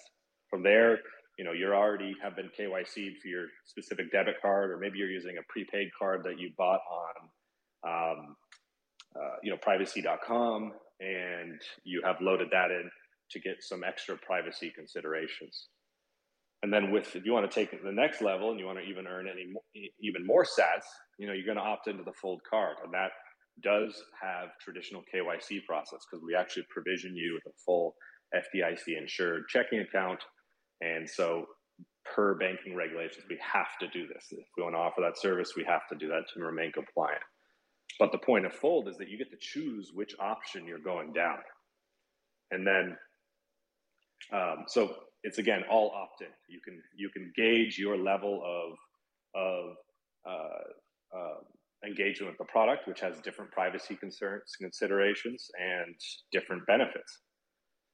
The, the last thing that you said there is the the AR experience. So one of our um, developers built this as a kind of side project during our hacks hackathons. Hey, we're hiring.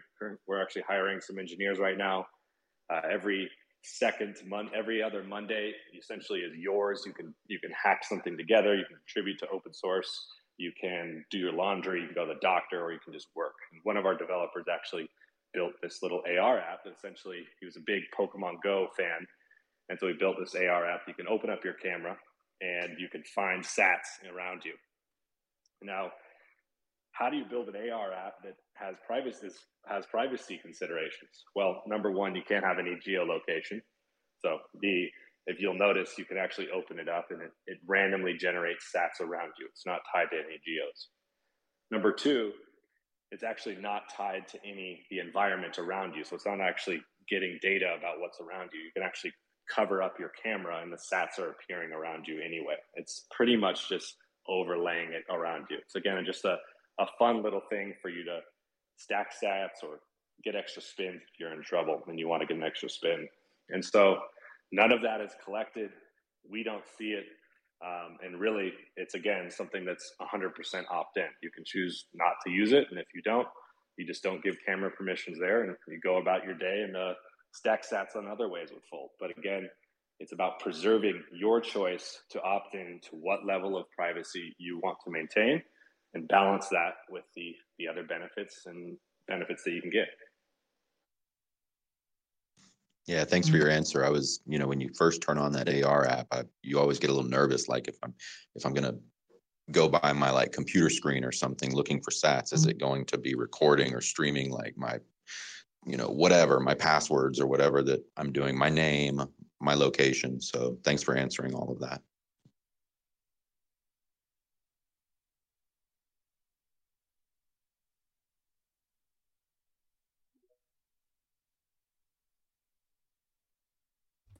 Who's next? Well, Surfer, I guess you're up, man, and then uh, Tomer, and uh, what's going on, Terrence and Mitchell? All right, uh, Will, uh, great to hear you. Um, looking forward to hanging out again one of these days soon. Hopefully, you'll be at BitBlock Boom. Uh, I would just like to make a couple comments, and I do have one interesting question. At least I think it's interesting. Uh, the Fold card is awesome. I use it all the time. I buy everything through it. When you spin the wheel, there's a whole strategy. If you look up the um, statistical likelihood of getting any one of the wedges on the wheel, and then you look at how many spins you have available, you can figure out what's the best way to use those spins. It's like totally like a game, totally fun. Um, I've gotten millions of sats back in the last year and a half. So thank you guys so much for creating this. Uh, I never cared about a rewards points card on a, a, credit or debit card until this thing, because the amount of money I spend is absurd and I get sats back every day. So, Will, my question is this I've been doing this for a while. I've watched the interface change, the wheel changes a lot, the, the odds, the different gifts, uh, you know, prizes that you can win. Um, I speak with uh, Matt all the time over Discord. I give him a lot of feedback about my experiences. And um, he and I have talked about the different levels of users. That is, the people that spend a lot and buy large, uh, that run large purchases through the card, and the people who don't. And I have a sense that there's a lot of people spending little dollar amounts, and that maybe you guys need to cater to them more uh, because I feel like sometimes um, I'm not being catered to with the amount of money I spend. And Matt seems to think that I'm maybe in a minority. I was just wondering if you had any metrics um, as to the usage of the card, what you see happening, patterns, uh, you know, in terms of the amount of money people spend. Uh, and then are there going to be, you know, do you guys have a roadmap for somehow creating incentives for everybody at any level. Uh, I'm sure you're always talking about. It. I'm just curious what's behind the scenes, and then talk to us about the credit card that you guys have mentioned you might be bringing online one of these days. I'd like to hear about that as well. So thank you very much. Jim, great to hear from you. I will see you in Austin. Um, so I think you'll be glad to hear Fold basically has a Slack channel dedicated to Jim's uh, feedback, updates, feature requests that goes straight to the team that everyone gets to comment on because uh, number one, it brings amazing feedback, um, but also is genuinely a, a essentially a, one of our perfect users. So you ask like, what what are people? How do people use the Fold card? And there's generally three categories of people. There's people who use it uh, for a few small purchases a week. There's people who go all in, regardless of if, if it's their coffee or their mortgage payment. And then there's people who essentially use it to pay off one or two bills a month. And uh, what this means is when you have a variable reward system, you can kind of cater the the the, the rewards can be uh, sometimes beneficial and sometimes you know let's say harmful to certain groups if you change and we're always learning how to create the best possible experience for the most people and the best users and so obviously our favorite users are the ones that say hey folds how i spend everything it's down to uh, my coffee and up to my mortgage and so that is the group that we really try to cater the incentives to but what we've learned is you can very quickly tweak some odds and then it has some unknown effect on one side. And so it's something that we've learned quite a bit. We've actually had to bring or look are bringing on uh, stats folks, um, quant people to help model this better because we need to get better at it because we are about to launch in the next quarter kind of a major update to the game itself specifically to match what Jim said. How do we create something that is customized to your type of spending behavior that makes sure that the game you're playing is optimized for you so that we don't get into these situations where we make one change for one group that hurts another group. And so essentially we just got to get smarter. We're early. You know, again, we started as just a Bitcoin company giving rewards and now we're suddenly having to figure out, you know, all of this about how do we use this data and incentives and statistics to make sure that we are making a full experience that's very fun. And so Jim, I we'll let you know that your team will actually be getting in, in touch with you about those updates because I think we have some great ideas and stuff on the roadmap to uh, to fix that for you. Yeah, I would love to just give the team my direct feedback of all the different experiences I've had uh, because there's so many little things that may or may not be on your radar. So I would love the interaction whenever it's uh, you know they're available. I'd be more than happy to contribute. So I love that. And if you don't mind, uh, I asked about the credit card. I know you guys have been talking about a Bitcoin backed credit card, which I would love to see. Uh, any updates on that that you could share with us? Yeah, we got quite a quite a full roadmap. You know, what do our users want? Well, 60% of our users say they want to switch their Bitcoin buying to Fold. Uh, so what you're going to see is probably something on that feature come to Fold uh, over the next several months. And that feature is a very critical piece to the final piece to the credit card experience. So we're, we're creating and reimagining what a credit card could be. This is not like a, you know, a typical credit card that gives you, you know, sats back, but in every other way, it's a very fiat based credit card. This, this will really be a credit card imagined for Bitcoiners and for the Bitcoin world. What does Bitcoin mean as a pristine asset? What does Bitcoin mean for a, be able to have verifiable proof of reserve versus an arbitrary credit score? all of these things and all these questions are coming into designing this card, which admittedly has made it so that we have to have a little bit more conversations with people, educate people. It takes a little bit longer, jump through more hurdles, which anybody who's running a Bitcoin company can tell you. To run a successful Bitcoin company and to get through the traditional financial doors, you need to be the most buttoned up group in the room. You need to have the clearest vision because what you're proposing is essentially foreign and sometimes uh, can even be perceived as antagonistic to the existing system. So you got to do it right. So uh, we will be getting to that. I will. You'll have some news on that. I think at the end of summer um, about more specifics on the card, Jim. Awesome. Hey, one last statement. I just want everybody listening to pay attention to what, what's going on right here. I say to people all the time when they say, well, Bitcoin's not that big, or you know, you can't spend it anywhere. All these stupid comments because they just don't know.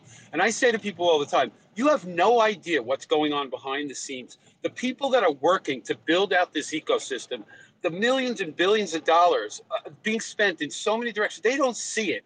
Your description of what your company has done, where it's been, where it's going, is in uh, an insight into this industry, a behind the scenes look that people just don't get. And I really appreciate you coming on today to help people understand this. And I love the fold card. I love what you guys are doing. I'm one of your biggest uh, proponents. So thank you so much. Thank you for letting me come up and speak, guys. Uh, I'll give up my space for anybody else that needs to come up. Thank you. All right. Thanks, Jim. Go ahead, Tomer. Hi. Um, I often say this, and it's not true, but this time I really am asking for a friend. Uh, the, and he wanted me to ask uh, one of the big topics in the Bitcoin world is the desire to leave the traditional banking world. Fold allows you to top up and top up your Fold debit card from traditional institutions that many Bitcoiners are looking to emancipate themselves from. With that said, is it on the roadmap for Fold to complete the circle and allow users to top up their Fold debit cards directly by Lightning invoice and thus empower users to leave their banks? Great question. And uh, yes, we hear that all the time, and we want we are definitely on the side of empowering that. First step there is getting that functionality in terms of wallet and receive receive of both Lightning and Bitcoin into Fold for users specific accounts. Now there are some more technical regulatory issues that we're dealing with behind the scenes, but uh, with the launch of uh, a upcoming feature that allows users to actually be holding Bitcoin and buying Bitcoin within Fold will enable you to, and that will be deeply integrated with the debit card. So that should complete the circuit and I think provides some pretty incredible utility for those that are looking to do it.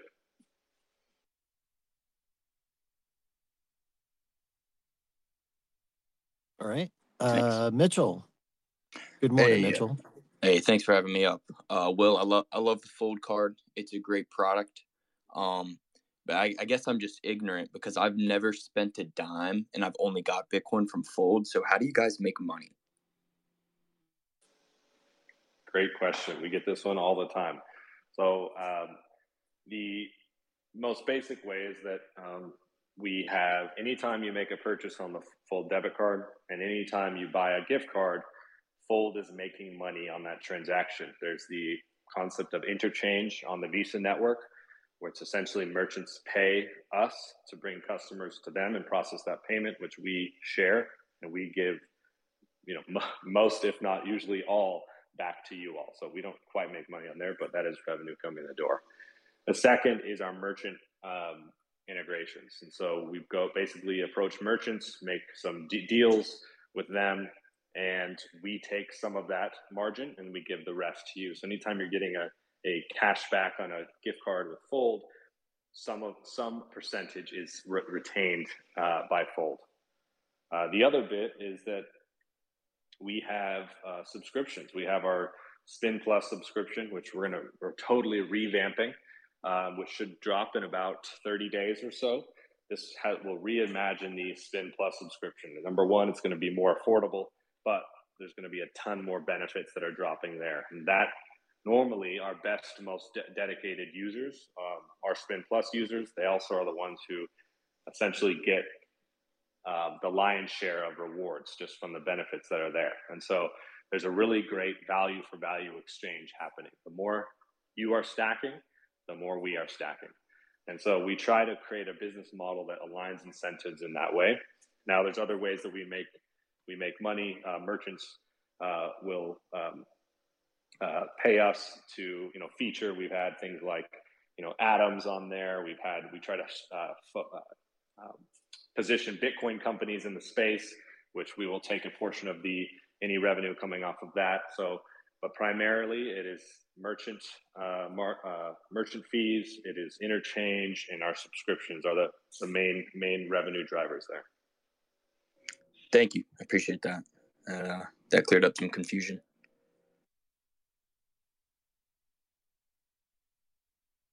Um, hey, I, I was just at the app and I was uh, going to uh, attempting to sign up. I'm I'm a boomer, so uh, I kind of get overwhelmed rather easily.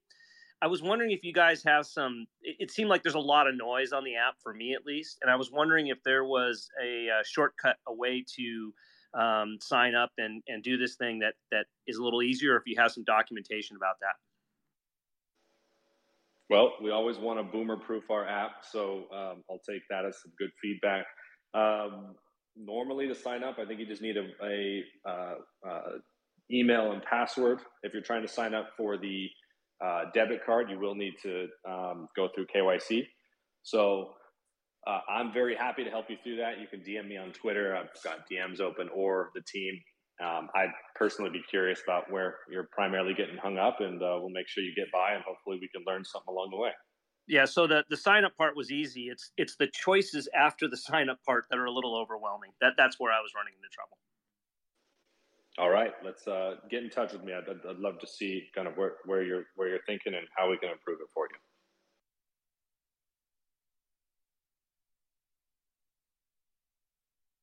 Shane, did you have some? No, I accidentally raised my hand. So, I, I mean, I can always talk, but I'll, I'll, let others ask questions if they have. Right on. I want to welcome up Joe. Good morning, Joe. How you doing, man? Hey, I'm doing good. How are you, Alex? I am fantastic. Thank you. Super. Hey, uh, we're Fold uh, card members, and uh, we love the app.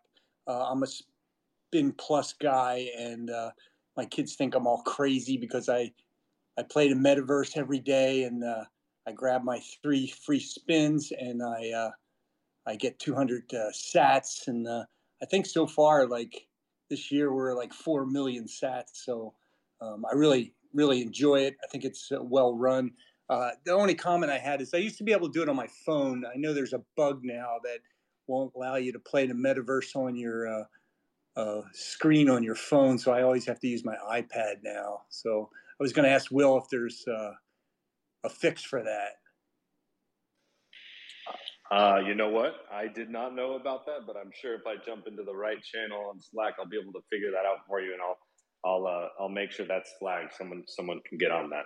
But yes, I know it works on the iPad. I know my mom does it that way, so I can attest to that. But I'll, let's make sure we get the uh, the phone fixed for you. Yeah, it, my kids think I'm a crazy man because I'm walking around holding the uh, iPad up, playing the, the, metaverse, and walking around the room. They just laugh at me, you know. So, Joe, Joe, the fact that you you you stacked four percent of one Bitcoin um, since if in the year you've been using this card, I don't think your kids are going to laugh in 10 years when they when they see that you stacked your your whole citadel based on walking around the room a couple times a day. Right. Yeah, when when we reach penny penny sat parity and then dollar sat parody, everybody's going to be really happy that you were doing that. well, this it, it, will go down as the biggest question that I have now. Is is being essentially one of the largest givers of free Bitcoin the best business decision in the world or the worst? I will figure out in one decade. it's kind of like buying a pizza for with Bitcoin, right? In the early days. That's exactly right. No, it'll be it'll be one of the best decisions because uh, you'll be able to add that to your resume of things that uh, you did uh, for uh, Bitcoin and the and uh, Bitcoin hybridization. Very good. Bitcoin sainthood status, even if uh, even no matter where the business goes. I like it. Yeah, and your boy uh, Matt Ritt there on the Discord does a great job answering everybody's question and uh, sending out some free spins here and there every once in a while. Well, I, I want to shout out that the you know one of the pillars about Fold, which I think we do very well, is we stay extremely close to the community, and so we have a, a Discord with thousands of people in there, all giving us feedback, um, love mail, hate mail, feature requests. We run, you know, giveaways, and um, Matt does a a actually a very good job at making sure that all the voices, all the thoughts are actually funneled to the team. So it actually, when you say stuff in there or give feedback, like Jim was talking about, it's actually being heard by the actual team. We actually dedicate quite a bit of time to going through what does the community say, because some of our best ideas, some of the things that uh, people use most, have all come from people using the app, and we so we have we find that there's been huge value there. So we appreciate anyone who's already in that Discord, and we appreciate um, you to even continue that going forward. It's it's it makes Fold better. Hey, well, thanks, guys. And uh, Alex, uh, I'll look forward to seeing you in uh, November at the Pacific Bitcoin Conference. I'll look you up and uh, tell you all about aircraft carrier landings. Awesome, man. I'm looking forward to that. I mean, uh, there's, I, for those of you who don't know, Joe's a former uh, Navy pilot. He did aircraft carrier stuff, and I've I've always tried to get him up here to tell stories about that. But humble guy. Looking forward right. to it, Joe. Thanks. See you guys.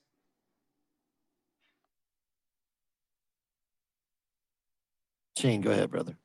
Yeah, I was just thinking people might be a little bit more interested because I know I perked up um, when I heard that you could pay your mortgage with Fold. I looked it up real quick, um, but maybe you could share a short version if you want on how it's possible to pay your mortgage with Fold. Yeah, I'd say this is this is the Bitcoin hack of 2022, as far as I'm concerned. I have personally benefited off of it. So um, one of the benefits, so Fold's a debit card, right? There's there's a bunch of um, uh, credit cards out there that give you Bitcoin back, but there's some things that debit cards can do that credit cards can't.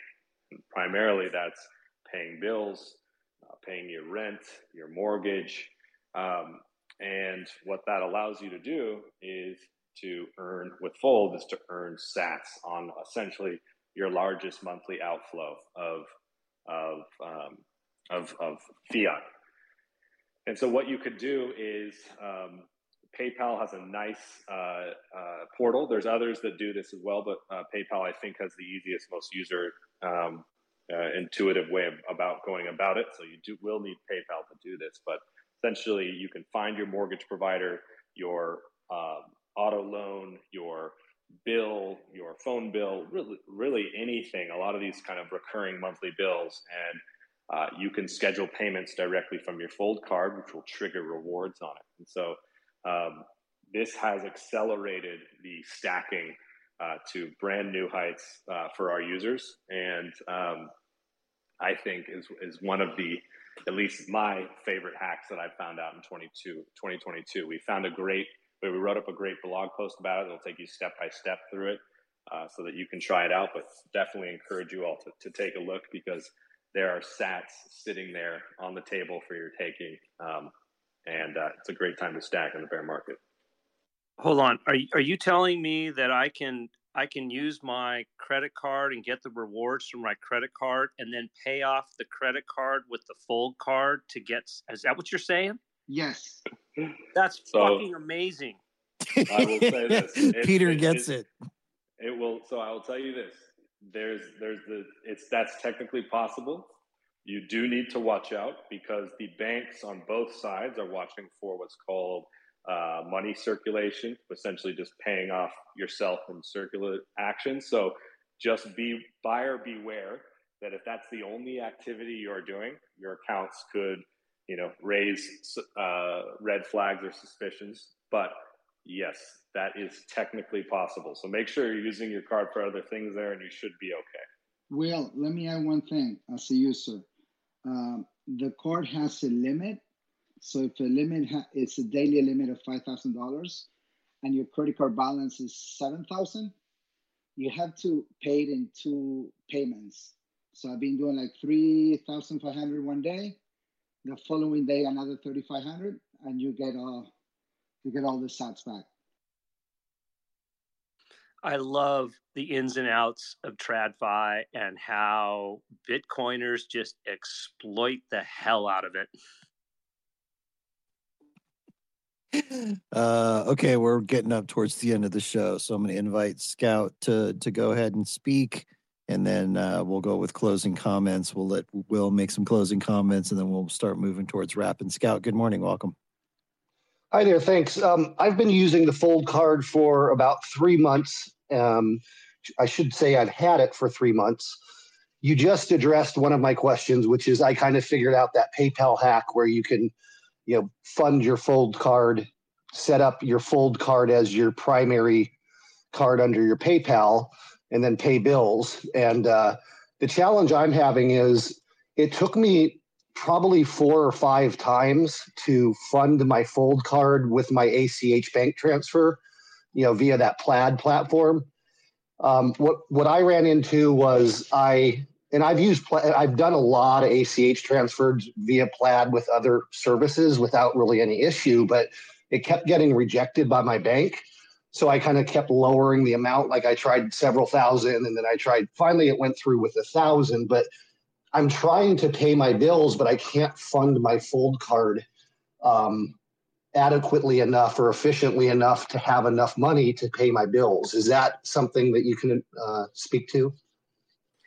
Well, first off, one of my favorite parts about, you know, there's many benefits to being a Bitcoin company. The first one, I said one earlier about, hey, we've been through many downturns. We know about the ups and the downs and how to how to make sure you come out okay on them both. Uh, we also have access to some of the best talent out there. I said, hey, Fold's hiring engineers right now. Please, we have a fifteen hundred dollar uh, bounty for new new hires. Bitcoiners are wonderful teammates.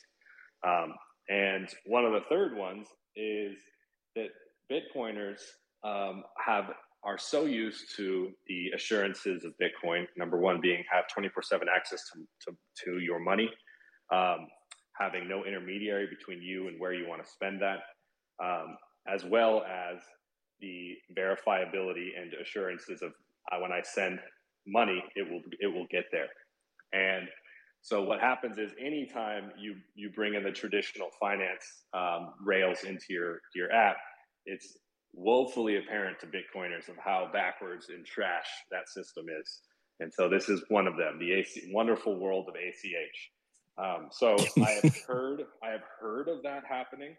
Um, it definitely can happen specifically with some banks who are essentially, you know, we've had stories of uh, banks who see that you're no longer using their bank debit card and then and that you're sending it to Fold. And as a result they then put holds or limits on how much you can transfer out because that money is no longer flowing through them and they really would like it to.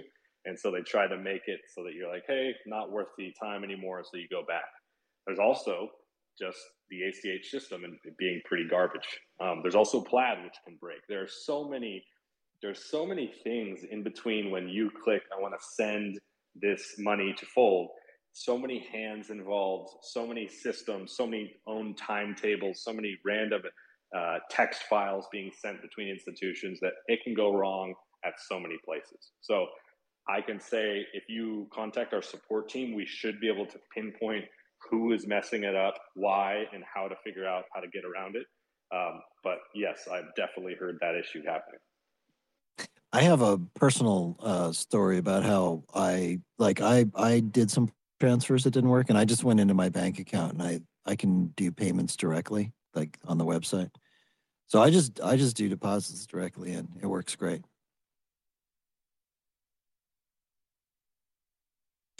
Okay, so we're pretty much at the Alex, end of the show. I, I just got to say, Peter? I've got such a hard on, dude. I love fucking Bitcoiners. okay, thanks for that. Again, we're at the end of the show, so we're going to move to wrap here. We're going to let Will make any final comments he wants to make. Will, if you want to plug anything, tell us anything you're excited about, whatever you want. Up to you. I really appreciate you coming today. This has been awesome. Uh, I've really enjoyed it. I hope uh, other people's have other people have too. Uh, and uh, yeah, anything you want to say, Will? Um, I, I love the Bitcoin community. I love all the love that Fold has received. We have an incredible team. We're very small. We are hiring $1,500 in Bitcoin if you help us find our next engineer. Back in front end, we got some uh, openings on the site. Um, but besides that, I know we got a lot of love today, but I know that there's so much that Fold needs to uh, to improve on. And myself, my DMs are always open. We have a Discord. You can hit up Matt Ricks in that Discord, um, Twitter DMs, anywhere. We truly do love to hear this feedback, regardless if it's love or, hey, you need to fix this. So that's how we get better. Um, also, we got some amazing things coming. You know, Fold has been known for earning, and we're about to be known for also other things. How do you increase your stack in other ways? Buying it. How can you use that stack to kind of improve your life in a very direct way? So we hope that you guys stay tuned for that. And then also, uh, big shout out to our good friends at Swan, who I think are the have created one of the best products out there in Bitcoin to help you stack daily. but not just make sure you're provisioned with Bitcoin, but that you're educated on it along the way, which I think that's one of the things that our companies are both very much aligned to. It's not enough just to be utility. You also need to pair it with education or fun to make sure we are able to reach even more and more people, get them on the lifeboat. So appreciate the room, Alex. Love you all. Heck yeah, man. That's what we call getting on the mission. Get on the mission. By the way, Will, I don't know if you know about Bitcoiner jobs. You know about that? Something you need to check out if you don't. For sure, for sure. Bitcoinerjobs.com. Dot com. That's where all the cool Bitcoiners are posting their jobs. all right. Uh, thanks for hanging out again. I'm going to hand it off to Chris. Uh, any closing uh, announcements or anything from Bitcoin Mag? Yep. Thank you, Alex. Will, thank you for what you're doing with the Fold Company. I know me and everyone at Bitcoin Magazine love what you guys are doing there as well. Uh, yeah, closing remarks. So we've got Bitcoin Amsterdam coming up October 12th through the 14th. Uh, we're bringing the Bitcoin conference to Europe, so we're really excited for that. You can go to b.tc forward slash conference and click on the Amsterdam link and get your tickets there. You can use the code BM Live for 10% off your tickets. Uh, then also we have an awesome print issue of the Bitcoin magazine, the censorship resistant issue, uh, with all the craziness that's going on in the world. Find a way to be self sovereign and use your Bitcoin in a self sovereign way. I know we talked about on this episode, you know, Trudeau trying to uh, reduce fertilizer and stuff like that. Thirty percent reduction in fertilizers and going to cause farms to fail and uh, just not good. So get censorship resistant money prevent them from uh, confiscating it from you. So there's a lot of good articles about how to set up multi sigs and you know fundraising and such. Uh, and then last and not but not least, we have Bitcoin Magazine live at 1 p.m. Eastern today and 10 a.m. Pacific on our YouTube channel, Rumble, as well as Twitch. Um, we're going to be talking with uh, Ben Price from the Bitcoin Company, as well as having news and notes, and then also Tony Giorgio from uh, the Impervious browser. So we're going to be talking all those awesome things about the products that their companies are doing. And then also we're going to be followed up with FedWatch from Ansel Lindner at the end of the show. Uh, so that's it. Back to you, Alex. Awesome. That, oh man, that uh, most recent um, edition of the magazine looks so good. It's just, man, that front cover is just like really powerful, man it's going to be iconic, I think, moving forward. And uh, and I'm glad to hear what you guys are doing with the with the conference over in in um, is it the UK or Europe? Yeah, Europe. It's in uh, Amsterdam, Netherlands. Amsterdam. Uh, yeah, just a lot of uh, Bitcoiners in Europe that weren't able to come to the states because of uh, yeah. restrictions. We're bringing it there to them, so really looking forward to that. We've heard a lot of that feedback on this show about how people wish they could have gone to Miami, but they couldn't. So yeah, glad to hear you guys are doing that. That's fantastic. All right, that's a wrap. You have been listening to Cafe Bitcoin. We do this every day as a live show, Monday through Friday on Twitter Spaces. We start at 7 a.m. Pacific, 10 a.m. Eastern. We roll for two hours, talk about all things Bitcoin. The place for your morning news. Preferred hangout for some of the smartest minds of Bitcoin to just chill, talk about what's going on. This is also a podcast. If you can't catch the live show, you can catch it on Fountain, Spotify, Apple, everywhere you get your podcast. You can throw myself a follow or Swan Bitcoin to be notified of when those drop. Thanks to Swan Bitcoin, Bitcoin Magazine, sponsors of this show, my crew, and Shane, Sats for Life, producer Jacob. I am your host, Alex Stanczyk. I work with Swan Bitcoin. If you want to know more about Swan, shoot me a DM. I am happy to help you myself. Thanks again. Will, that was great. If you listen to this, if you listen to it on the pod later, thanks for for being here, man. Thanks to all the speakers who come here on a regular basis and share their personal time to bring this message of the bright orange future to the rest of the world. That's what we call getting on the mission. Getting a lot of people to bring this thing to you still. Let's get busy, people. Get to work.